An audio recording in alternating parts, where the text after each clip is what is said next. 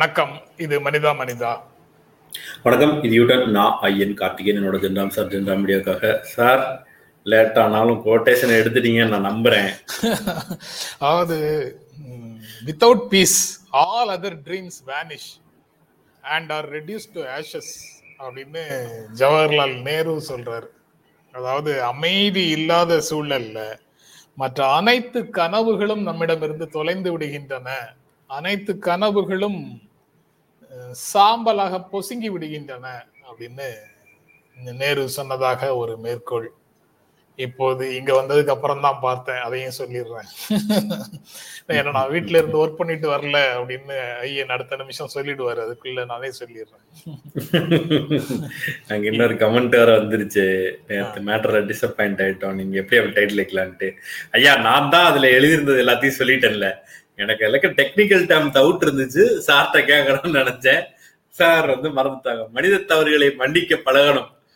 ரெகுலரா வர்றீங்க. எங்களை பத்தி தெரிய வேணாவா அஞ்சு மணிக்கு எந்திரிச்சாச்சு. நடுராத்திரி தான் எந்திரிச்சு உட்கார்றேன் இ- இ- என்ன என்ன மேட்ரு எனக்கு புரியலையே.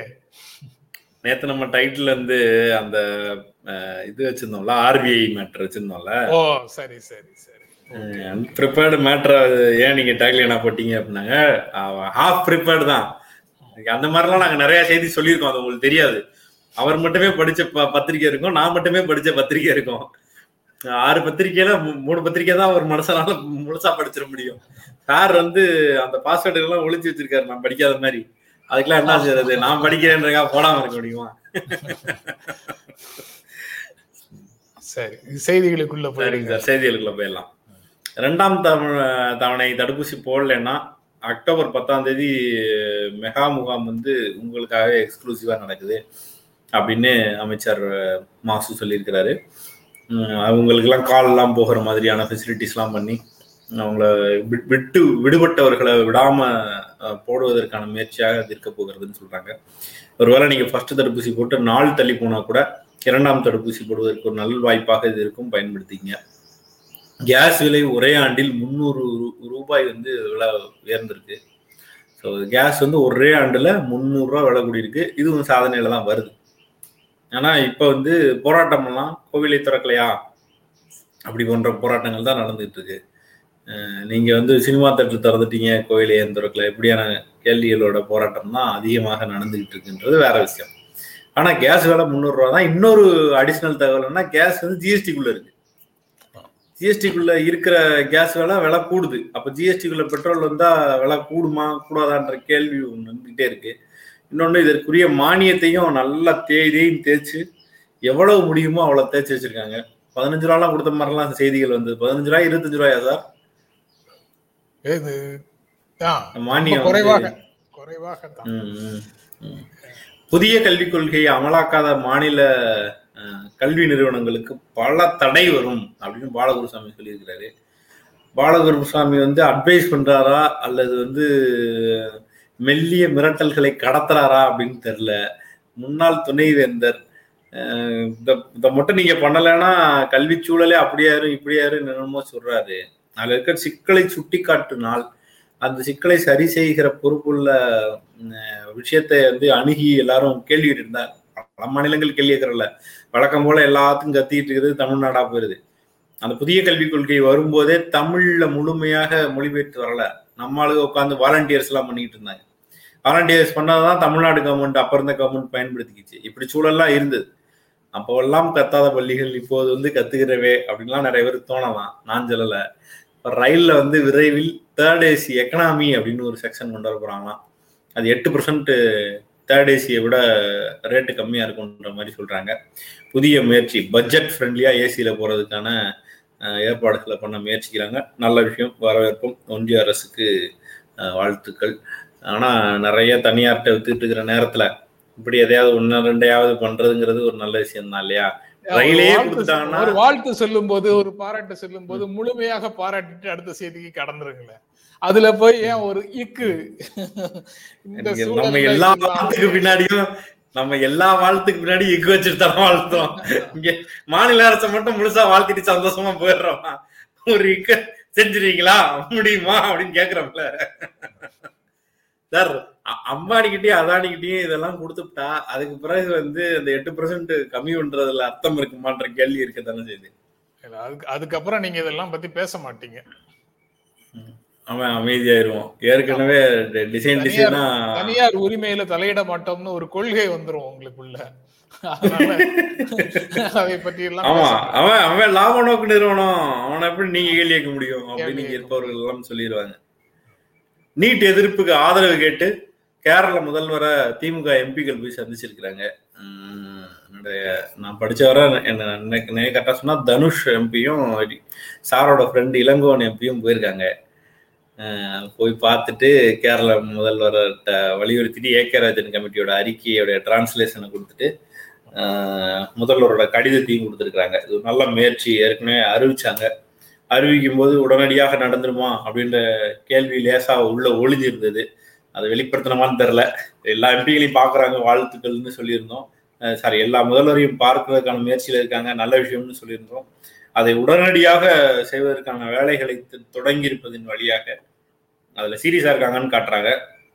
அது அடுத்த மாநிலத்துக்கு சென்று சேர்ந்து அவர்கள் இதோடு இணைந்து பேச தொடங்கிவிட்டார்கள் என்றால் உண்மையான மாற்றத்திற்கான முதல் புள்ளி தொடங்கும்னு நினைக்கிறேன் இந்த முயற்சிக்கு மிக முக்கியமான நகர்வாக அமைந்து நீட்டு அப்படின்ற விஷயம் அடுத்த கட்டத்துக்கு நகர்வதற்கான வழியாக இருக்கட்டும்.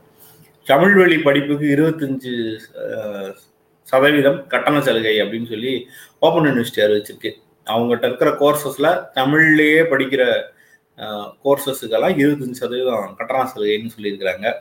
வாய்ப்பிருப்பவர்கள் வாய்ப்பு இருப்பவர்கள் பயன்படுத்திக்கலாம். அப்புறம் வந்து கொரோனா லேசாக குறைஞ்சிருக்கு.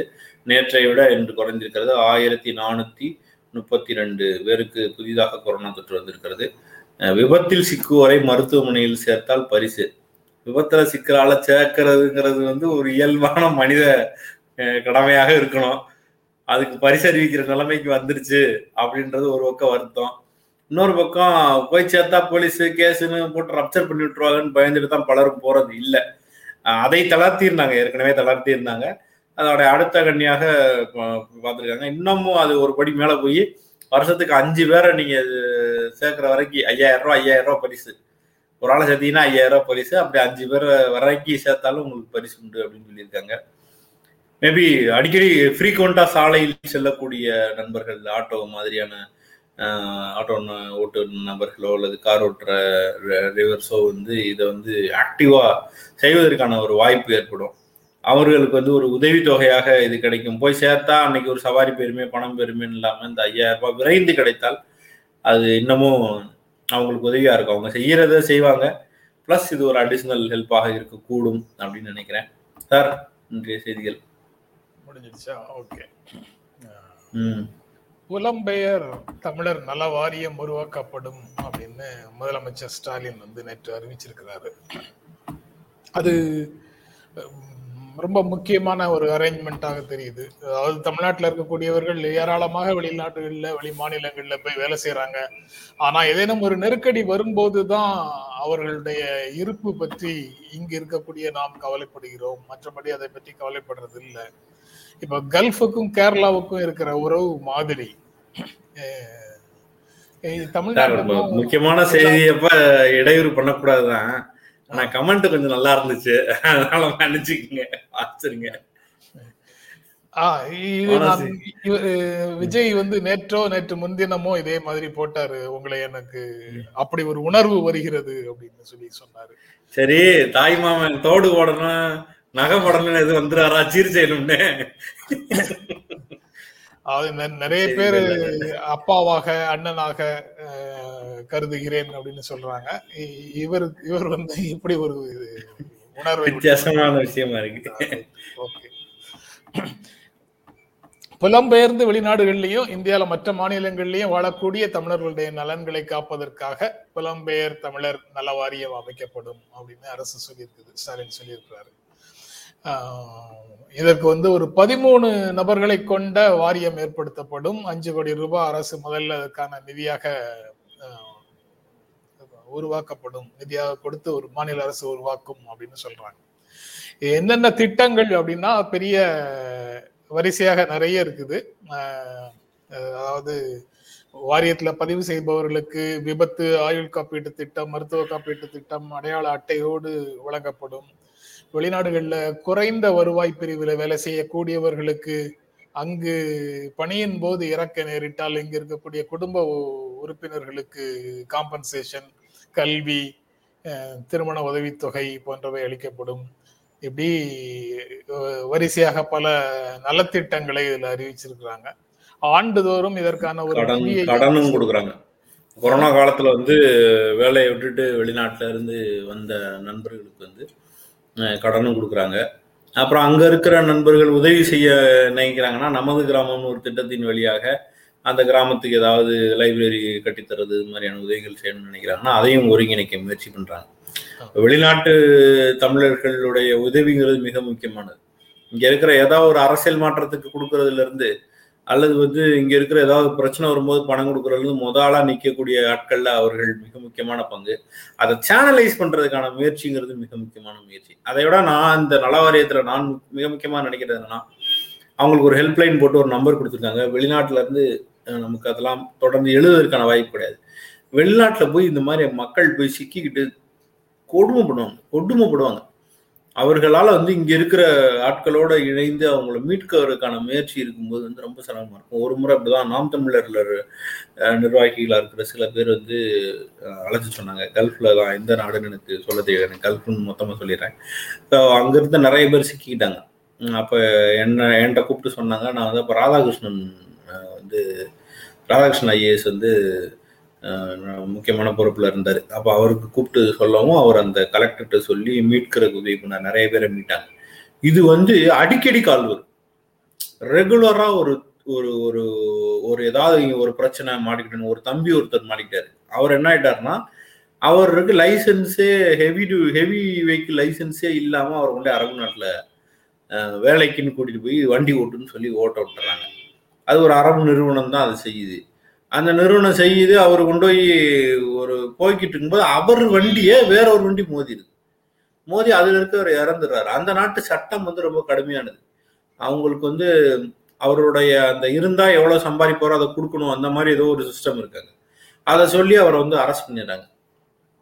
நிறுவனமும் கைவிடுது.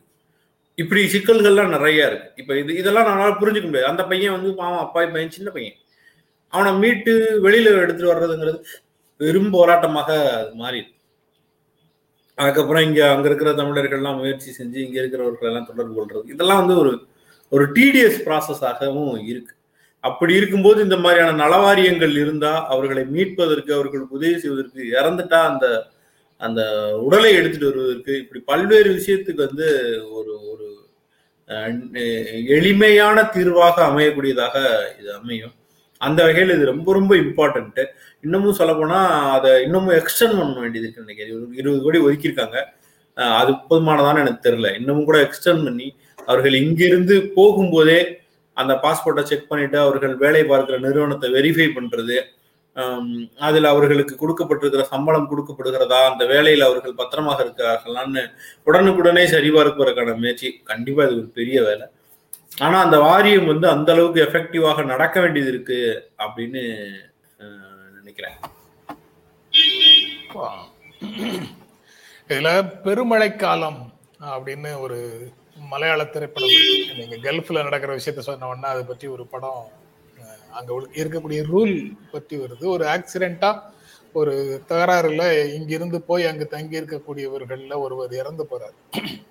ஒருவர் வேலை செய்யும் போது இன்னொருவருடைய கவனக்குறைவு காரணமாக இறந்து போறாரு. அது அவருடைய கொலைப்பழியாக இவர் மேல வருது. ஒருவர் இறந்து போறாரு இன்னொருவர் வந்து மரண தண்டனையோடு ஜெயில இருக்காரு.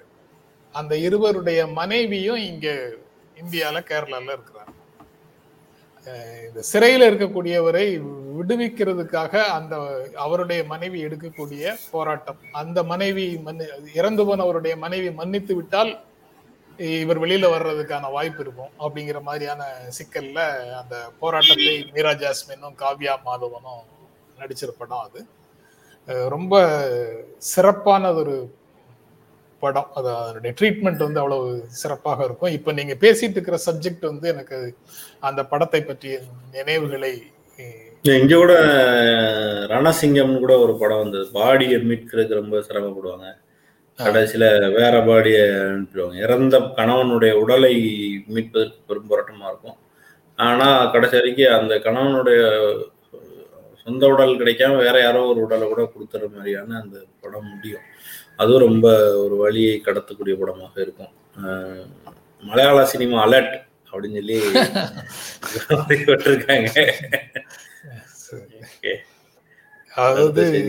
ஓடிடி தயவு அப்புறம் இந்த லாக்டவுன் தயவு இதனால நான் நிறைய படங்கள் பார்த்தேன் அவ்வளவுதான். எனக்கு தான் சார் எனக்கு தான் சார் அந்த அதை பார்க்கறதுக்கு வந்து அந்த பொறுமையோட என்னால பார்க்க முடியல. நீங்களும் சொல்லிக்கிட்டே இருக்கீங்க அந்த ரசனை நமக்கு வரவே மாட்டேங்குது. அந்த ஒரு படம்லாம் என்னமோ ஒரு படம் கிருமியா குருமியா என்னமோ போட்டிருந்தாங்க. எனக்குள்ள இருக்கக்கூடிய அரசியல் உணர்வு குறைவு கலை உணர்வு அதிகமாக இருக்கும். உங்களுக்கு கலை உணர்வு ஆஹ். அரசியல் உணர்வு அதிகமாகவும் இருக்கு. அப்படி இப்ப கமெண்ட் இப்ப கமெண்ட் வரும். உங்களுக்கு சேட்டா கலை பிடிக்கும் சேட்டா படம் பிடிக்கும். அதுக்கு அங்க இருக்கிற அரசியல் சூழல் தான் காரணம்னு வரும். அடுத்த செய்திக்குள்ள போலாம். கொல்லப்பட்ட விவசாயிகள் குடும்பத்தோட ராகுல் காந்தி பிரியங்கா காந்தி சந்திப்பு. அப்படிங்கிறது செய்தி. இந்த சன் சந்திப்புக்கு முன்னாடி நேற்று முழுக்க மிகவும் பரபரப்பாக ராகுல் காந்தி லக்னோ விமான நிலையத்துக்கு வந்து சேர்ந்தாரு. அவங்க காவல்துறையினுடைய வாகனத்துல அழைத்து செல்வோம் அப்படின்னு சொன்னாங்க.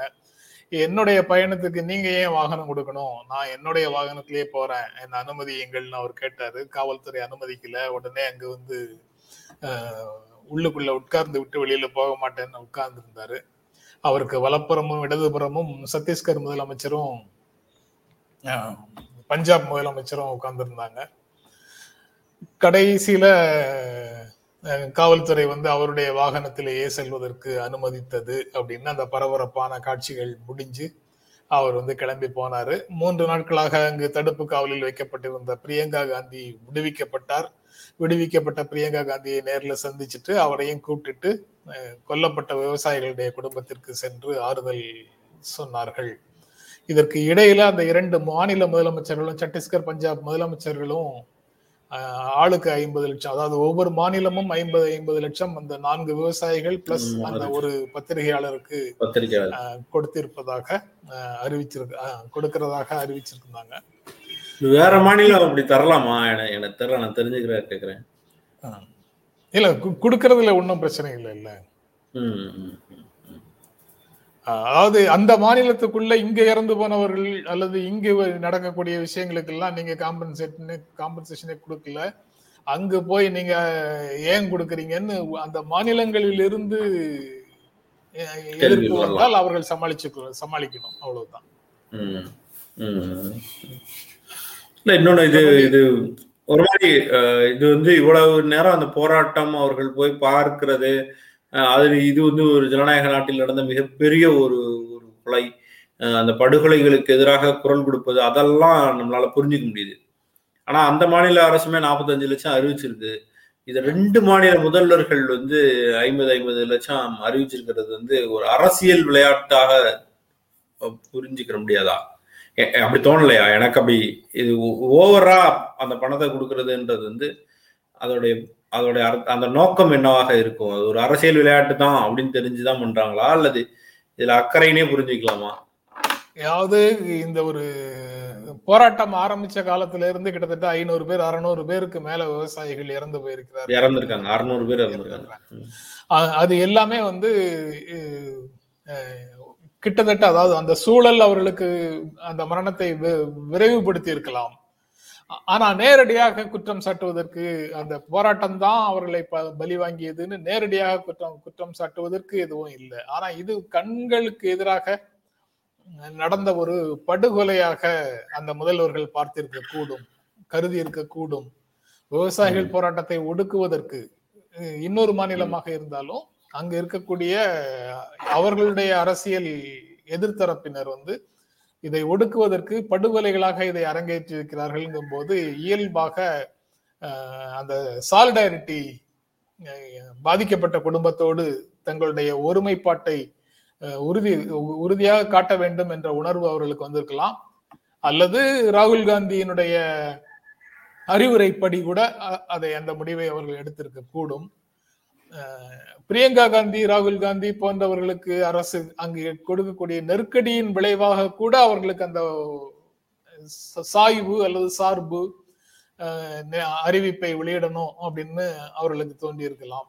எப்படி இருந்தாலும் சரி அந்த அது அது போன்ற அறிவிப்புகளும் அந்த இரண்டு மாநில முதலமைச்சர்களும் ராகுல் காந்திக்காகவே வந்து அமர்ந்திருந்தாலும் கூட அல்லது விவசாயிகளோட தங்களுடைய சாலிடாரிட்டியை காட்டுவதற்காக வந்தவர்கள் அங்கேயே தடுத்து வைத்திருந்தாலும் கூட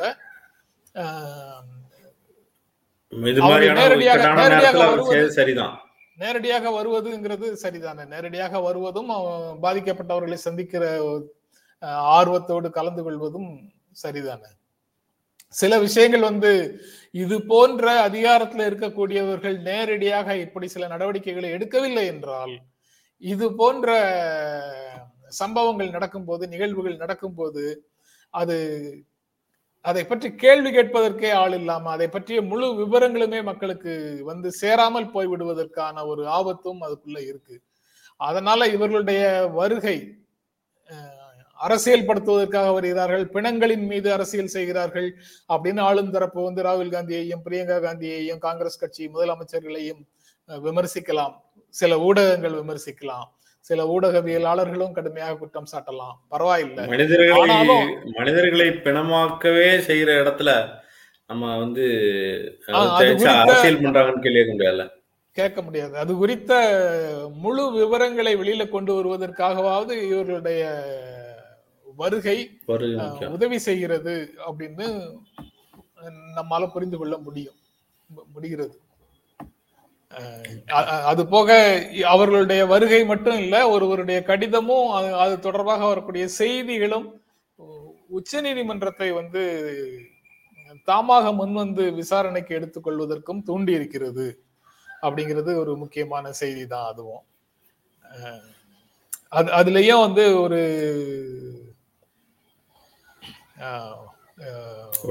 செய்திகள் செய்திகளின் அடிப்படையில் அவங்க அந்த முயற்சியை எடுக்கிறாங்க. அதே சமயத்துல ரெண்டு உத்தரப்பிரதேசத்தை சார்ந்த வழக்கறிஞர்கள் சிவகுமார் திரிபாதி சி எஸ் பாண்டான்னு இரண்டு வழக்கறிஞர்கள் வந்து உச்சநீதிமன்றத்தை தலைமை தலைமை நீதிபதிக்கு நேரடியாக கடிதம் எழுதுகிறார்கள்.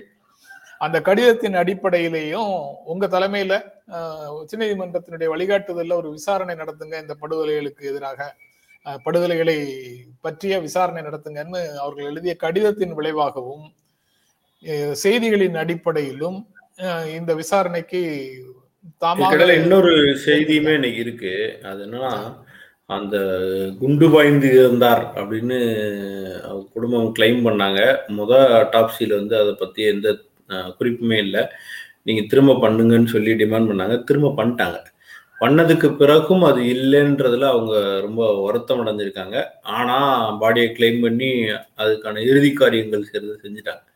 அப்ப அவங்களுக்கான நீதி கிடைக்கலையா ஒரு சமரசமாக அமைதி அமைதிக்காக இன்னும் எங்களுடைய பையனுடைய உடல் உடலை வைத்து அங்கேயும் இங்கேயுமாக அதிகாரங்கள் விளையாடுவதற்கு. இடமளிக்க கூடாது அப்படிங்கிறதுக்காக நாங்கள் இறுதிச் சடங்குகளை செய்து விட்டோம் ஆனால். துப்பாக்கியால். சுடப்பட்டு அவர் இறந்திருக்கலாம்ங்கிற சந்தேகமும் அந்த அந்த கருத்தும் எங்க எங்களை விட்டு போகவில்லைன்னு அந்த அப்பா சொல்லியிருக்கிறதும் ஒரு செய்தி. பாருங்க ஒரு லோக்கல் பத்திரிகையாளர் மேல குண்டு பாஞ்சிருக்கு அப்படின்ற குற்றச்சாட்டு வந்து மிக முக்கியமானது. அது எரிச்சல் அடைந்த வேகத்தில் செய்திருக்கலாமான்ற கேள்வி அதுக்கு பின்னால வந்துட்டே தான். அதாவது மருத்துவமனையில சிகிச்சை பெற்றுக் கொண்டிருக்கக்கூடிய ஒரு விவசாயிகள் சங்க தலைவர் ஒருவர் சொல்றாரு I was targeted I heard shots அப்படின்னு சொல்றாரு. தஜீந்தர் சிங் பிர்க் அப்படிங்கிறது அவருடைய பெயர். சம்யுக்த் கிசான் மோர்ச்சாவினுடைய தலைவர்களில் ஒருவர் அப்படின்னு சொல்றாங்க. நான் வந்து துப்பாக்கியால் சுடப்பட்ட சத்தத்தை நான் கேட்டேன் அப்படின்னு அவர் சொல்றார். ஆக அரசியல் ரீதியாக நிறைய பேர் நிறைய விதமாக கேள்விகளை முன்வைக்கிறாங்க. இந்த இன்றைக்கு வந்து அது உச்சநீதிமன்றத்துல இந்த நிகழ்வுகளை தாமாக முன் வந்து விசாரிக்கக்கூடிய விசாரணையில மூன்று நீதிபதிகள் அமர்வு சிஜேஐ தலைமையில சீஃப் ஜஸ்டிஸ் ஆஃப் இந்தியா தலைமையில நடக்குது. இது பொதுநலன் நாட்டின் மனசாட்சியை உலுக்கும் நிகழ்வு அடிப்படை உரிமைகள் தொடர்பான விஷயங்களுக்கு மட்டும்தான் தாமாக முன் வந்து விசாரணையை உச்சநீதிமன்றம் நடத்தும். இந்த விஷயத்துல அப்படி எடுத்திருக்கிறது. அப்படின்னு பார்க்கலாம். இரண்டு நாட்களுக்கு முன்னாலதான் நாம கூட மனிதா மனிதால பேசணும் நீங்க கடுமையாக அந்த உச்சநீதிமன்றத்தின் கேள்வியை நீங்களும் எழுப்பினீங்க நீங்க எழுப்பி அதற்குரிய மாற்று பதிலையும் கருத்தையும் முன் வச்சீங்க ஐயன். அதாவது யாருமே பொறுப்பேற்க மாட்டேங்கிறீங்க. வன்முறைன்னு வந்துருச்சுன்னா எல்லாரும் ஓடிடுறீங்க. இப்படி ஒரு போராட்டத்தை எதற்காக நடத்துறீங்க? உங்க கேஸ் தான் எங்க கிட்ட இருக்குல்ல. நாங்க தான் தடை பண்ணிருக்கோம்ல. அரசு தான் அதை நிறுத்தி வச்சிருக்குல்ல. அப்புறம் எதுக்காக நீங்க போராடுறீங்க? அப்படின்னு உச்சநீதிமன்றம் கடுமையாக கேட்டு ஒரு நாற்பத்தி எட்டு மணி நேரத்திற்குள்ள அதே உச்சநீதிமன்றம் தாமாக முன் வந்து இது தொடர்பாக விசாரணையை எடுத்து நடத்துகிறது அப்படிங்கிறதையும் பார்க்கலாம். அரசியல் கவனிச்சேன் இந்த வாரத்துல வந்து சிஜேயோடைய பஞ்ச் லைன்ஸ் கம்மியா இருக்கிற மாதிரி ஒரு உணர்வும் இருந்தது. அநியாயம் அநியாயம் அநியாயம் நியாயமா என்னன்னு தெரியல. பத்திரிக்கையில போன வாரம் பூரா நம்ம நிறைய வந்தது. திடீர்னு ஏன்னா உடம்பு உடம்பு சரியில்லையா? இல்ல அவரு என்ன ஆச்சு அவருக்கு? அப்படின்றது தெரியல. அவர். சனிக்கிழமை வந்து லா மினிஸ்டர். போன போன வெள்ளிக்கிழமையும் சனிக்கிழமையும் லா மினிஸ்டரோட சேர்ந்து ஒரு கூட்டம் அவருக்கு சீஃப் ஜஸ்டிஸ் ஆஃப் இந்தியாவுக்கு ஃபெலிசிட்டேஷன் ஃபங்க்ஷன் ஒன்று நடத்தினாங்க பார் கவுன்சில்ல இருந்து. அதுலதான் அவர் பேசினாரு. கிட்டத்தட்ட ஒரு நிறைய நூற்றுக்கும் மேற்பட்ட நீதிபதிகளுடைய பெயர்களை நாங்கள் பரிந்துரைத்திருக்கிறோம். ஆனால் இதுவரை ஏழு பேரோ எட்டு பேரோ தான் ஆஹ், அது அந்த பரிசீலித்திருக்கிறது. அஹ், அப்படின்னு சொன்னாரு. அரசு வந்து இன்னும் ஒரு வார காலத்துக்குள்ள இதை சீக்கிரமாக முடித்து தர வேண்டும் என்று அமைச்சரை நான் கேட்டுக்கொள்கிறேன் அப்படின்னு சொல்லி ஒரு கோரிக்கையை முன் வச்சிருந்தாரு வேறு சில அதுக்கு முன்னால ஒரு மீட்டிங்ல வேறு சில கோரிக்கைகளை வச்சிருந்தாரு. இன்ஃப்ராஸ்ட்ரக்சர் ஃபண்ட் ஒன்னு கிரியேட் பண்றதுக்காக நான் வேலைகளை செய்யணும்னு சொல்லியிருந்தாரு. பல கேட்டதுக்கான காரணம் என்னன்னா நிறைய கருத்து சொல்லிட்டே இருக்கிறவர் வந்து இந்த விவசாயிகளுக்கு எதிரான ஒரு ஸ்டேட்மெண்ட் வந்து உச்சநீதிமன்ற தரப்புல இருந்து வருது. இன்னைக்கு வந்து இந்த மாதிரியான ஒரு பெரிய ஒரு கலவரம் படுகொலை அதுக்கு ஒரு பத்து நாள் போராட்டம்? ராகுல் காந்தி போய் பிரியங்கா காந்தி போய் பிரியங்கா காந்தி தடுப்பு காவலில் பல மணி நேரங்கள் வைக்கப்பட்டு ராகுல் காந்தி போறதுக்கான பெர்மிஷன் கொடுத்து ஆனாலும் எங்க வண்டியில தான் வரணும்னு சொல்லி பர- பஞ்சாயத்து பண்ணி இப்போ துப்பாக்கி சூடு நடந்தது. அதுல ஒரு பத்திரிகையாளர் இறந்துட்டாருன்னா அவர்கள் போராட்டம் பண்ணி ஒரு ஒரு உடற்காய புறாய்வு இரண்டாம் உடற்கூறாய் கூறாய்வு அதுலேயும் வரலைன்னு இவ்வளவு விஷயங்கள் செயின் ஆஃப் ஈவெண்ட்ஸ் நடந்ததுக்கு பிறகும் அந்த தரப்புல இருந்து இப்பதான் வந்து அந்த இடத்துக்கு நகர்ந்துருக்காங்க ரொம்ப லேட்டா நகர்ந்துருக்காங்க அப்படின்றனாலதான் அந்த கேள்வியை முன்வைக்க வேண்டியது இருந்தது. சரி. நீங்க அந்த கேள்வியை முன்வைக்கிறீங்க. ஆனா எல்லா விஷயங்கள்லயும் மீடியாவுக்கு தீனி போடுற மாதிரி ஒருவர் நடந்து கொள்ள வேண்டும்னு கட்டாயம் ஏதேனும் இருக்கிறதா? அப்படிங்கிறது ஒரு பதில் கேள்வி ஒண்ணு. அது போக கேள்வி கேட்டிருக்காரு சார் சிடி ரவி அப்படின்னு ஜெயக்குமார் போட்டிருக்காரு. உண்மையான இந்தியர்கள் பெட்ரோல் விலை உயர்வு பற்றி கவலைப்பட மாட்டார்கள் என்கிறார் பிஜேபியின் சிடி ரவி. ஆக ஆக நீங்க உண்மையான இந்தியர்களா அப்படின்னு கேட்டிருக்காப்பி ஆமா எனக்கு தெரிஞ்சு வந்து? பெட்ரோல் பதினஞ்சு பைசா கூடும்போது வந்து வாஜ்பாய் வந்து மாட்டு வண்டியில போய் போராடினாரு. அப்புறம் பெட்ரோல் விலை டீசல் விலையெல்லாம் கூடும்போது கேஸ் விலை கூடும்போது மோடி அவர்கள்ல இருந்து பாஜக இன்னைக்கு இருக்கிற தலைவர்கள் எல்லாருமே தெருவில் கேஸை உருட்டி போராடினது பல்வேறு போராட்டங்கள் நடத்தினாங்க. அவர்களெல்லாம் உண்மையான இந்தியர்கள் இல்லை என்றால் நாங்களும் உண்மையான இந்தியர்கள் இல்லை தான்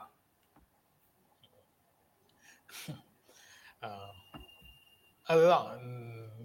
சரி சிஜேஐ தொடர்பாக பேசிட்டு இருந்தோம்னு நினைக்கிறேன்.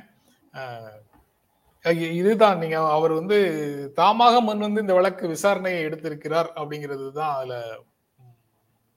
முக்கியமானது. அவருடைய கமெண்ட்ஸ்ங்கிறது இனிமேல் என்ன வருகிறதோ அதை பொறுத்து தான் வரும் அப்படின்னு பார்க்கலாம். ஒரே நிமிஷம் சார் இதையும் சொல்லிடுறேன். என்னை படிக்க சொல்றீங்களா அல்லது கேட்குறீங்களா? புத்தக ரெஃபரன் என்ன புத்தகம் சொல்லுங்கன்னு கேட்குறீங்களான்னு எனக்கு தெரில ஒருவேளை கேட்குறீங்கன்னா மயிலை சீனிவாசன் எழுதினது.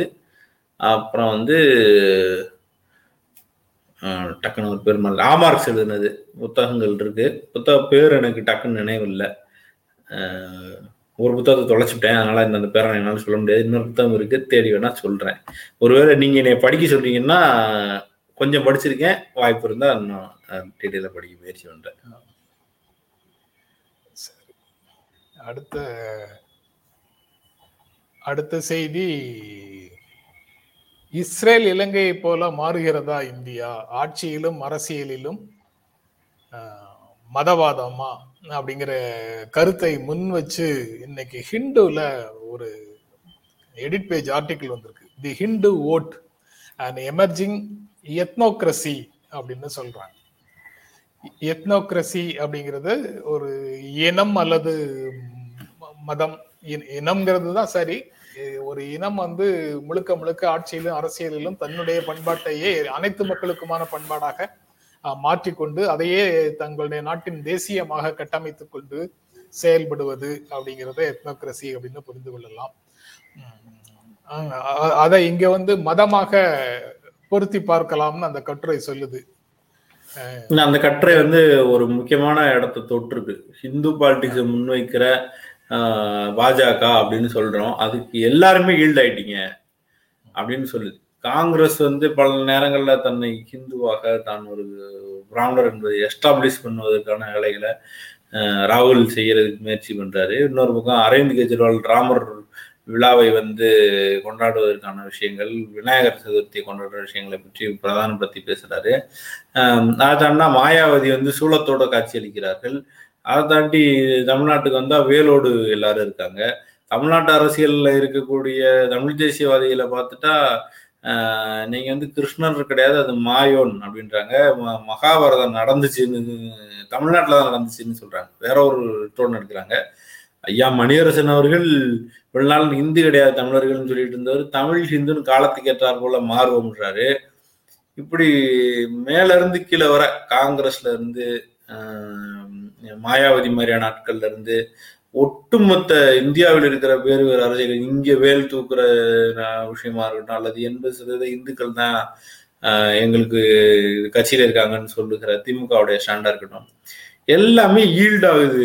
அதுதான் அவருடைய சாரமா புரிஞ்சுக்கண்டது புரிஞ்சுக்க வேண்டியது இருக்கு அவங்க வந்து ஹிந்துத்துவ இந்துத்துவ பாலிட்டிக்ஸை முன்னிறுத்துறாங்க.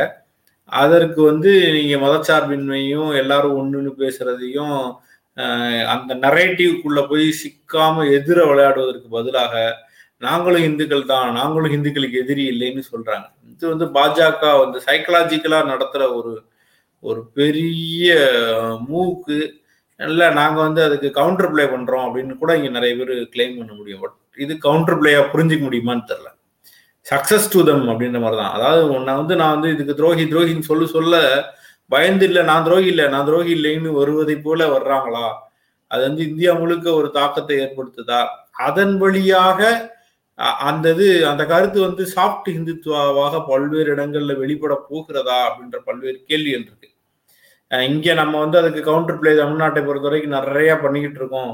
ஆனா நியாயமாக செய்ய வேண்டியதை செய்யறோம் அவர்களே வியக்கக்கூடிய வகையில செயல்பாடு இருக்கு. இப்படி எல்லாம் சொல்லலாம். ஆனா இந்தியா முழுக்க அது ஒரு நரேட்டிவ வேற டைரக்ஷனுக்கு கூட்டிட்டு போய்கிட்டு இருக்கான்றதுதான் அதோட அடிப்படை கேள்வி சார்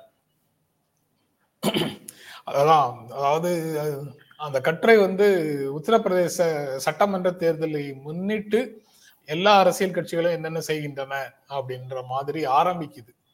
ஆனால் அது ரொம்ப அடிப்படையான பல விஷயங்களை தொட்டு செல்கிறது அப்படின்னு தான் நான் நினைக்கிறேன். இந்து ஓட்டுகளுக்கான போட்டி அப்படின்னு குறுகலாக பார்க்கணும்னாலும் பார்க்கலாம். அதை தாண்டி பெரும்பான்மை மதவாதத்தை வந்து இந்தியாவின் தேசியமாக இந்திய ஆட்சியின் வழிகாட்டியாக இந்திய அரசியலின் வழிகாட்டியாக ஏற்றுக்கொண்ட ஒரு சமூகமாக இந்திய சமூகம் இருக்கு அப்படிங்கிறத சுட்டி காட்டுவதாகவும் நாம அதை பார்க்க முடியும். அவர் வந்து ஐ- ஐயன் நீங்க சரியா சொன்ன மாதிரி Congress Aam Aadmi party BSP Samajwadi party எல்லாமே வந்து இதே போன்ற நிலைக்குள்ள வர்றாங்க.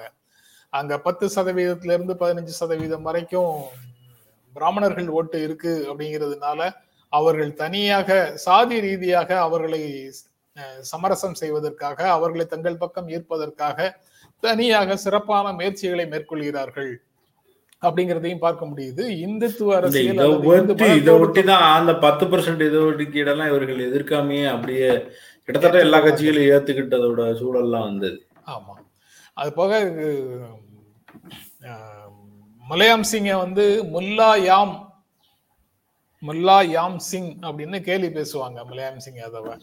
ஆனா சமாஜ்வாதி கட்சி இன்னைக்கு அவருடைய பையன் தலைமையில பரசுராமுக்கு கோயில் கட்டுவோம் விஷ்ணுக்கு கோயில் கட்டுவோம் என்று சொல்கிறது. மாயாவதி திரிசூலத்தை கையில் எடுத்திருக்கிறார்கள். ராகுல் காந்தியும் மமதா பானர்ஜியும் தங்களை பிராமணர்கள் என்று அடையாளம் காட்டிக் கொள்வதிலும் இந்- இந்து இந்து இந்து மதத்தை பற்றி எங்களுக்கு நீங்கள் வகுப்பெடுக்காதீர்கள் அப்படின்னு பாரதிய ஜனதா கட்சிக்கு வகுப்பு இவங்க பதிலுக்கு வகுப்பெடுக்கிற மாதிரியுமான நிலைப்பாடுகள் எல்லாத்தையும் அவர் சுட்டிக்காட்டி அந்த ஸ்பெக்ட்ரமுக்குள்ள இருந்தால் மட்டும்தான் இங்கு அரசியல் செய்ய முடியும் என்பதை இந்த கட்சிகள் ஏற்றுக்கொண்டிருக்கிறவா அப்படின்னு கேட்கிறாரு அப்படி இருந்தால் அரசியல்லையும் ஆட்சியிலையும் முக்கியமான முடிவெடுக்க முடிவுகள் எடுக்க வேண்டிய இடங்களிலும் அதிகாரம் நிறைந்த இடங்களிலும் வேறு சமூகத்தை சேர்ந்தவர்கள் வேறு மதங்களை சேர்ந்தவர்களுக்கு இடமே இல்லை. அந்த பண்பாடுகள் எல்லாம் ஒதுக்கி வைக்கப்பட்டு இது- இந்த ஒரு மதத்தின் பண்பாடு பெரும்பான்மை மதத்தின் பண்பாடு மட்டுமே இங்கு உயர்த்தி பிடிக்கப்படும் என்றால் இது ஜனநாயகம் அல்ல எத்னோக்ரசி அப்படின்னு அவர் வந்து அந்த கருத்தை முன்வைக்கிறார். ஜனநாயகம் என்பது எல்லோரையும் உள்ளடக்கியதாக இருக்க வேண்டும். ஒரு குறிப்பிட்ட மதத்தினுடைய கருத்துக்கள் குறிப்பிட்ட மதத்தினுடைய பண்பாடு மட்டுமே ஒரு நாட்டின் தேசியமாக கட்டமைக்கப்படுவது.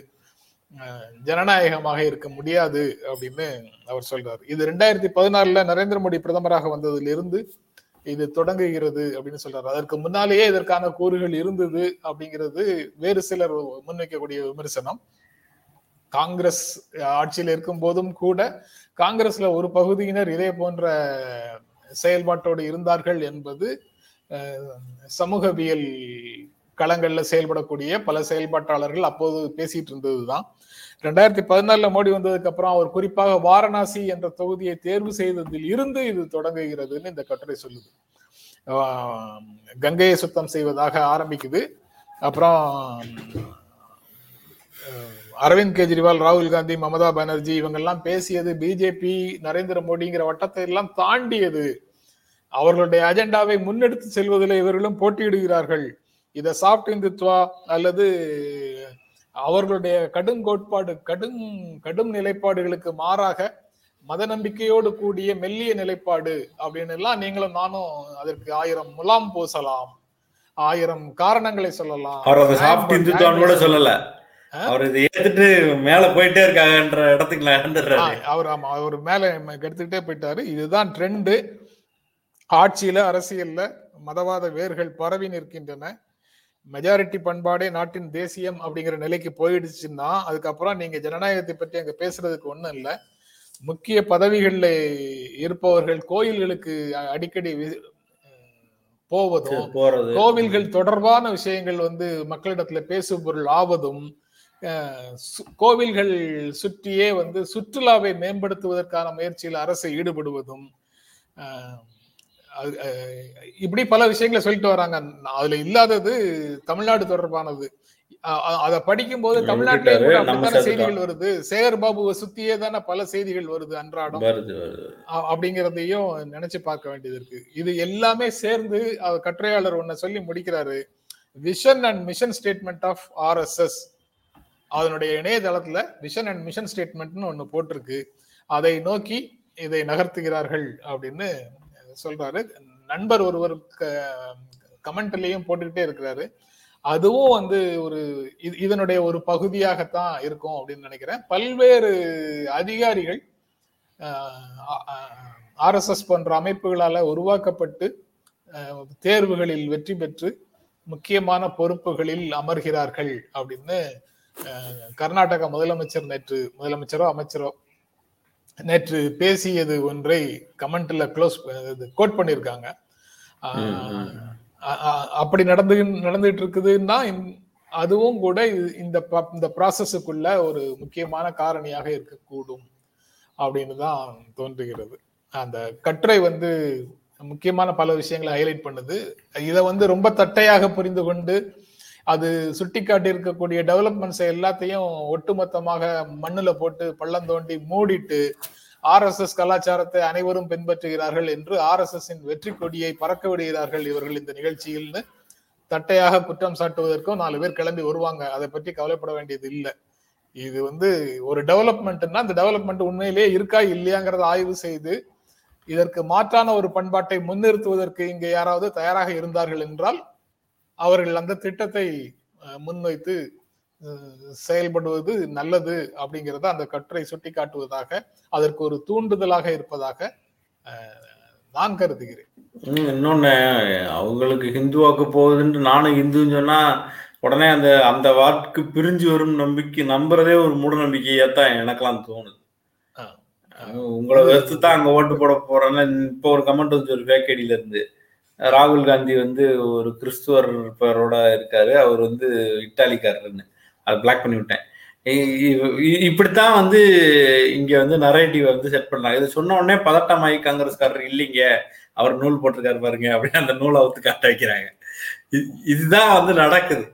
இந்த பிரச்சனை தான் வந்து அஹ், பண்ணிக்கிட்டே இருக்கு எல்லாமே ஏய் நீ தமிழனா அப்படின்னு பதட்டமாய் போய் ஐயையோ நான் தமிழன் தாங்க. எங்க ஊர் இது என் சாமி இது. என்கிட்ட வந்து கேட்டுப்பாரு எங்க ஊர்ல வா. இப்படிலாம் நானே கூட அதை சொல்லியிருக்கேன் பல நேரங்கள்.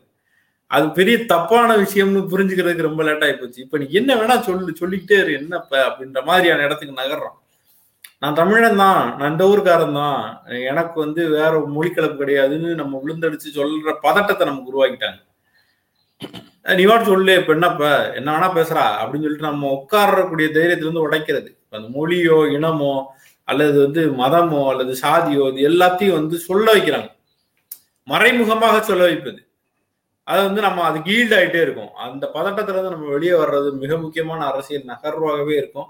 அது அந்த பதட்டம் அரசியல் கட்சி தலைவர்களுக்கும் கட்சிகளுக்கும் கொள்கைகளை நகர்த்து நகர்த்தும் கூட வருதுன்றது நல்லதான்ற கேள்வி இருக்கு.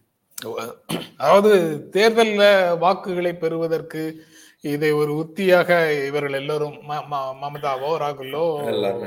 மாயாவதியோ அல்லது அரவிந்த் கெஜ்ரிவாலோ பயன்படுத்துகிறார்கள் அல்லது இங்க மு க ஸ்டாலினோ பயன்படுத்துகிறார்கள் அப்படின்னு நாம சொல்லலாம்.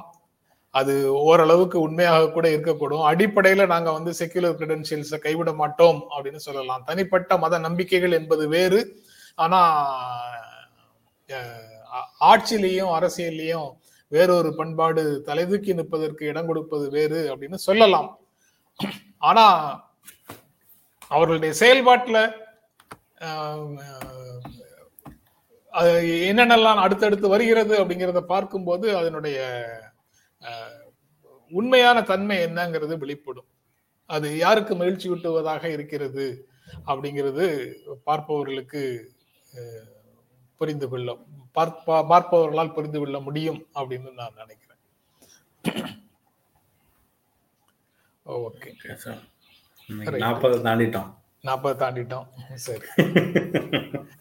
நண்பர்களே நிகழ்ச்சியை பார்த்துட்டு இருக்கிறவங்க எல்லோருக்கும் எங்கள் இருவரின் அன்பும் நன்றியும். நன்றி. நேரலையில பாக்குறவங்களும் அதற்கு பிறகு பாக்குறவங்களுக்கும் எங்களுக்கு ரெண்டு பேருக்கும் இடையில பெரிய வித்தியாசம் இல்லை. இருவரையுமே தான் சேர்த்துதான். நிகழ்ச்சியை பார்த்துட்டு இருக்கிறவங்கன்னு சொல்றது எல்லாமே அந்த வீடியோவை பார்த்து கொண்டிருக்கும் உங்கள் அனைவருக்கும் எங்கள் இருவரின் அன்பும் நன்றியும். மறு மீண்டும் சந்திப்போம். நன்றி வணக்கம். எங்களுடைய வீடியோ உங்களை நேரடியாக வந்து சேரணும்னா ஜென்ரா மீடியாவை சப்ஸ்கிரைப் பண்ணுங்க. இது குறித்த அப்டேட்ஸ் உங்களை வந்து சேர்வதற்கு பெல் ஐக்கானை கிளிக் பண்ணுங்க.